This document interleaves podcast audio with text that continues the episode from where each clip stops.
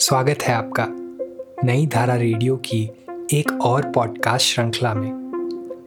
यह श्रृंखला नई धारा के संस्थापक श्री उदयराज सिंह जी के साहित्य को समर्पित है। उदयराज जी के इस जन्म शती वर्ष में हम उनकी अमूल्य साहित्यिक धरोहर आप तक लेकर आ रहे हैं इस पॉडकास्ट के माध्यम से। सुनना न भूलें, नई धारा रेडियो पर। उदयराज सिंह की रचनाएँ पॉडकास्ट में आज सुनिए उदयराज जी की लिखी कहानी, घर।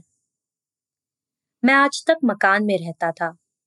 अब बुढ़ापे के पड़ोस में आकर अपने घर में रहने जा रहा हूँ। तीन दशक सरकार की गुलामी करते बीत गए। आज यहाँ, कल वहाँ। मैंने कभी अपना तबादला रुकवाने की कोशिश न की और न कभी पैरवी ही की। सोचा जब गुलामी करता हूँ तो फिर मनमानी कैसी? सरकार बहादुर जो हुक्म दे, वो सिर आँखों पर। इसीलिए तो मैं खूब सताया भी गया। किसी जगह दो साल तक भी नहीं टिक कर रह पाया। सभी मेरी ही बदली कराकर अपने मन के मुताबिक अपनी पोस्टिंग करा लेते। सब चैन मुझसे ही शुरू होते और कभी कभी मुझ पर ही आकर रुक जाते। ऐसी हालत में कहीं भी कोई मकान बनाने में मेरी कोई दिलचस्पी नहीं रही। मकान बना भी देता तो उसे किराए पर चलाने का मुझे कभी जी नहीं चाहता। आखिर मकान अपने आराम के लिए बनवाता या किराएदार की सुविधा के लिए? फिर किराए पर देने से मुझे क्या फ़ायदा? घर में न जोरू, न जाता। ज़िंदगी भर अकेला ही रहा, किसी से शादी जो न की।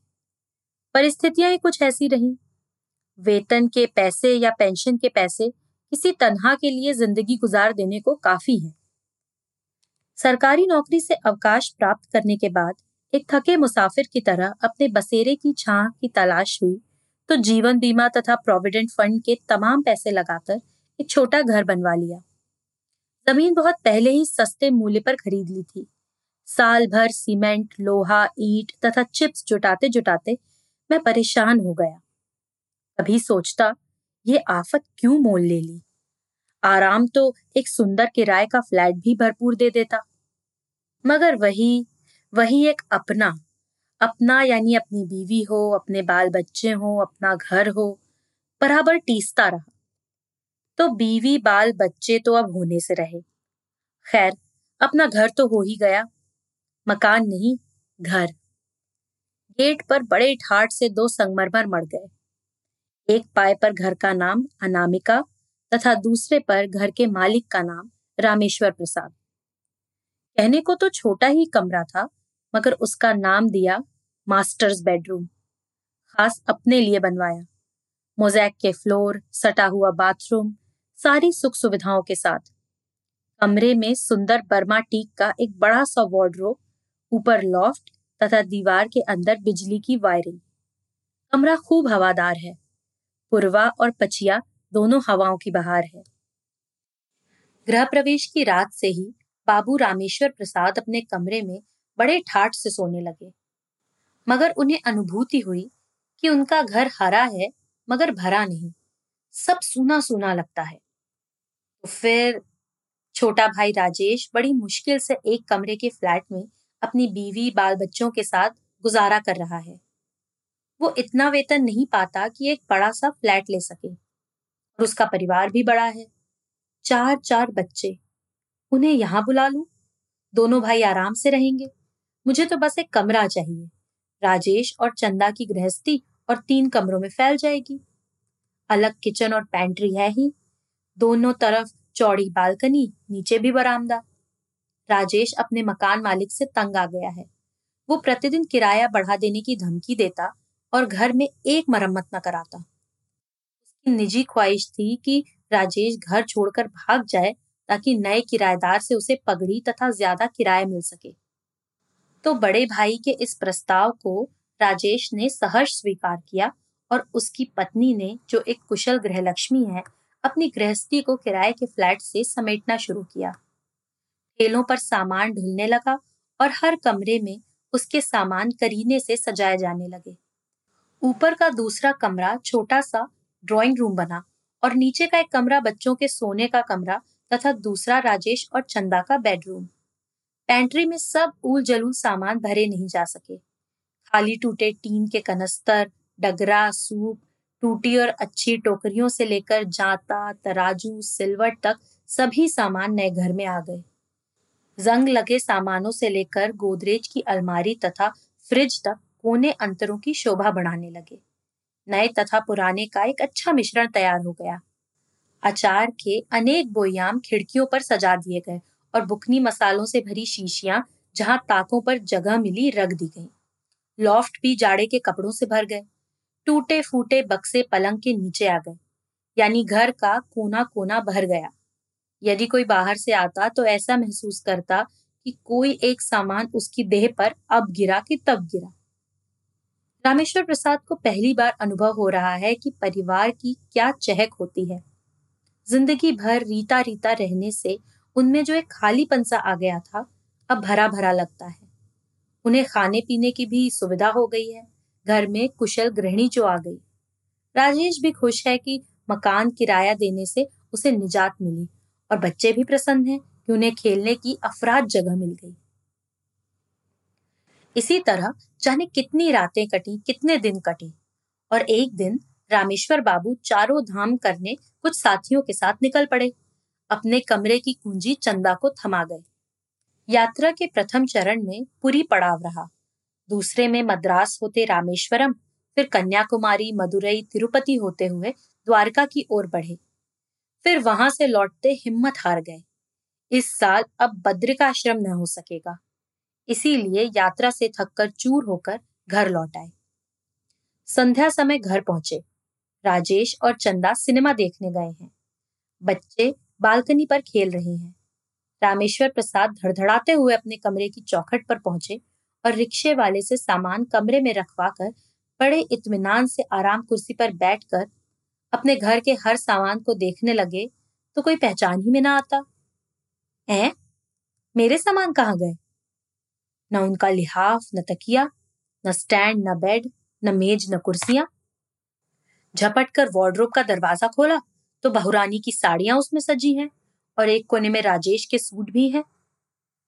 इधर उधर गौर से देखा तो पता चला कि उनके मास्टर्स बेडरूम में उनका एक भी सामान नहीं है। और अब ये कमरा दूसरों का हो चुका है। वो चौक कर बाहर निकले तो बच्चों ने हँसते हुए बताया मम्मी डैडी अब इस कमरे में रहते हैं और आपका सामान गैरेज के ऊपर वाले कमरे में सजा दिया गया है। वो अपना सामान उठाए, उस कमरे की ओर लपके बत्ती जलाई। सभी सामान ठीक है, कोई गड़बड़ी नहीं है। मगर कहा मास्टर्स बेडरूम और कहा ये गैरेज के ऊपर वाला कमरा? वो हैरत में है। आखिर ऐसा क्यों हुआ? खैर, मेरे नहीं रहने से कुछ दिनों के लिए यह व्यवस्था बहुरानी ने कर दी हो। अब मेरे आने पर सब ठीक ठाक हो जाएगा। किसी से कहने सुनने की क्या आवश्यकता है? सब अपने आप ठीक हो जाएगा। फिर रामेश्वर प्रसाद बड़े इत्मीनान की सांस लेकर अपने पलंग पर लेट गए। कुछ देर बाद राजेश और चंदा घर लौटे तो भाई को देखकर बड़े खुश हुए। बड़े भाई ने भी तीर्थ का प्रसाद उन्हें तथा उनके बच्चों को बड़े प्रेम से दिया। रात में रामेश्वर प्रसाद ने इतनी लंबी यात्रा के बाद आज पहली बार बड़ा स्वाद लेकर घर का खाना खाया। रात में जल्दी ही अपने पलंग पर वो सो गए। नए कमरे में उन्हें बड़ा अजीब सा लग रहा है। बहुत देर तक करवटे बदलते रहे तो कहीं नींद पड़ी। सोचा, आज ही तो आया हूँ। दो चार दिनों में सब ठीक हो जाएगा। वे खुद ही कमरे से हट जाएँगे। भोर हुआ। जाने कितने भोर हुए। रातें बीती। मगर न राजेश ने कोई बात चलाई। चंदा ने ही उनके कमरे को खाली करने का प्रयास किया। अजीब बात है। सब ठीक ठाक पहले ही जैसा है। जैसे कोई बात ही न घटी हो। उन्हें इस कमरे में बाथरूम का बड़ा कष्ट है। नीचे जाना पड़ता है, अक्सर बत्ती गायब रहती है। हफ्तों उधेड़बुन में रहने के बाद रामेश्वर प्रसाद ने एक दिन खाने की मेज पर चर्चा चलाई। रानी, कुछ मेरा भी ख्याल करो। रात में सीढ़ियों से उतरकर नीचे बाथरूम में आना खल जाता है। मेरा कमरा अब तो मगर दोनों आज भी और दिनों की तरह चुप रहे, जैसे कुछ हुआ ही ना हो। इसके बाद तीनों चुपचाप खाना खाकर उठ गए। रामेश्वर प्रसाद के चेहरे पर टेंशन के चिन्ह साफ़ साफ़ उभर आए हैं। मगर राजेश और चंदा सर्वथा निरपेक्ष। रामेश्वर प्रसाद परेशान नज़र आते हैं। उनके दिमाग में ये ठंडापन कुछ अटता नहीं है। आखिर वे क्या चाहते हैं? दिन पर दिन गुजरते रहे, महीनों बीत गए, मगर अनुज तथा अनुज पत्नी के चेहरे पर कोई शिकन नहीं। इधर रामेश्वर प्रसाद घुट रहे हैं, वो विक्षिप्त से हो रहे हैं, किसी भी तरह की शांति नहीं। जीवन भर की कमाई लगाकर घर बनवाया और उसमें भी वो बेगानों जैसे रह रहे हैं। उनकी सुख सुविधा के लिए किसी को कोई परवाह ही नहीं। सब कुछ अपना होते हुए भी वो सबसे दूर रह रहे हैं। अजब विडंबना है। वो अपनी परेशानी किससे कहें? सभी हंसेंगे। भाई भव को वो गर्दन में हाथ देकर घर से बाहर तो नहीं निकाल सकते। न उनसे पूरे मकान में रहने के लिए किराया ही ले सकते हैं। उन्हें कष्ट में रहते देखकर वही तो उन्हें बुलाकर लाए थे। मगर क्या सोचा था और ये क्या हो रहा है? आज खाना खाने के बाद रामेश्वर प्रसाद ने फिर बात उठाई। आखिर मेरे विषय में तुम लोग कुछ सोच रहे हो? किसी याचक की तरह मैं तुम लोगों से अपनी सुख सुविधा के लिए, अपने बेडरूम को खाली करने के लिए कितनी याचना करता जाऊँ? और तुम दोनों मेरी एक न सुनो। तो चंदा ने तपाक से कहा, भैया, आपके भाई को वो बेडरूम इतना पसंद है कि वो तो उसे कभी छोड़ेंगे नहीं। उन्हें उसमें बड़ा सुख मिलता है और झिर झिर कर हवा रात में उनके बेड पर खूब आती रहती है। हाँ यदि आप कहें तो इस ड्राइंग रूम को खाली करा दूँ। मगर इसमें फिर वही दिक्कत है, लगा हुआ बाथरूम नहीं है। फिर तीनों चुप हो गए, अटूट खामोशी। बात जहाँ थी, वहीं जमकर रह गई। यूँ ही महीने बीत गए। एक दिन रामेश्वर प्रसाद के तीसरे तथा अंतिम भाई का पत्र आया कि उसका तबादला इसी शहर में हो गया है और वो जल्द ही यहाँ पहुँच रहा है। दोनों भाई बड़े खुश हुए कि तीनों अब एक साथ रहेंगे। मगर कुछ ही देर बाद बड़े भाई कुछ अन्य मनस से हो गए। तो राजेश ने पूछा, तुम तो बड़े प्रसन्न नज़र आ रहे थे, मगर अब ऐसा क्या हो गया? चंदा ने भी बड़ी परेशानी ज़ाहिर की। नहीं, कुछ यूँ ही। नहीं नहीं, छुपाओ नहीं। तबीयत तो ठीक है ना?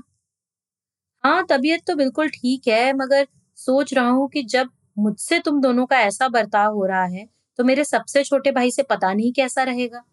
इसीलिए मैं उसे उत्तर दे देता हूँ कि अपने रहने के लिए कोई और जगह ठीक कर ले। इतना कहकर रामेश्वर प्रसाद झट अपने गैरेज वाले कमरे में चले गए। दूसरे दिन उन्हें दोस्त के बेटे की बारात में काशी जाना था। सुबह नाश्ता कर अपने कमरे की कुंजी बहुरानी के हवाले की और झट रिक्शे पर सवार होकर स्टेशन की ओर बढ़े। दो दिनों बाद थके मांदे लौटे तो देखा कि सारा घर बंद पड़ा है और कहीं किसी का कोई पता नहीं। वो सन्न है। आखिर सब कहाँ भाग गए? सर खुजलाते हुए पास ही के किराने वाले के यहाँ बढ़े। शायद उसे कोई सूचना हो। उन्हें रिक्शे से उतरते देखकर किराना वाला इधर ही लपका चला आ रहा है। उसे देखते ही उन्होंने पूछा, क्यों? राजेश कहाँ है? तुम्हें कोई खबर है? हाँ छोटे भैया तो घर छोड़कर चले गए। अपना सब सामान भी ले गए। आपका सारा सामान जो का तो रखा है, कुंजी मुझे देके गए हैं, ये ले लीजिए। इतनी क्या जल्दी आ पड़ी थी उसे? कह रहे थे कि आखिर उनका भी तो कोई अपना मान है। खुलेआम आपने कहा उन पर यह इल्ज़ाम लगा दिया कि जब आपसे उनका बर्ताव इतना बुरा है तो भला आपके सबसे छोटे भाई से कैसा रहेगा? वो अपने मान की रक्षा करने के लिए घर द्वार छोड़कर चले गए। मैंने उन्हें बहुत समझाया, मगर उन्होंने मेरी एक न सुनी। और बीवी जी, बाप रे, आग की टिकिया। उस रात ज़मीन पर ही सही, लेकिन रामेश्वर प्रसाद अपने मास्टर्स बेडरूम में बड़े आनंद से सोए। उन्हें पता ही नहीं चला कि बिजली कब जाती और कब आती। आखिर उस कमरे में पुरवा तथा पछिया दोनों की बहार जो है।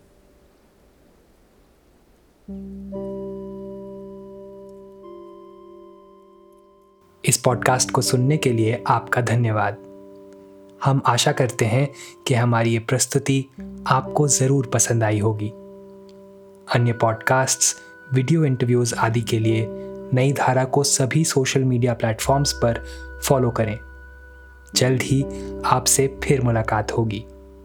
धन्यवाद।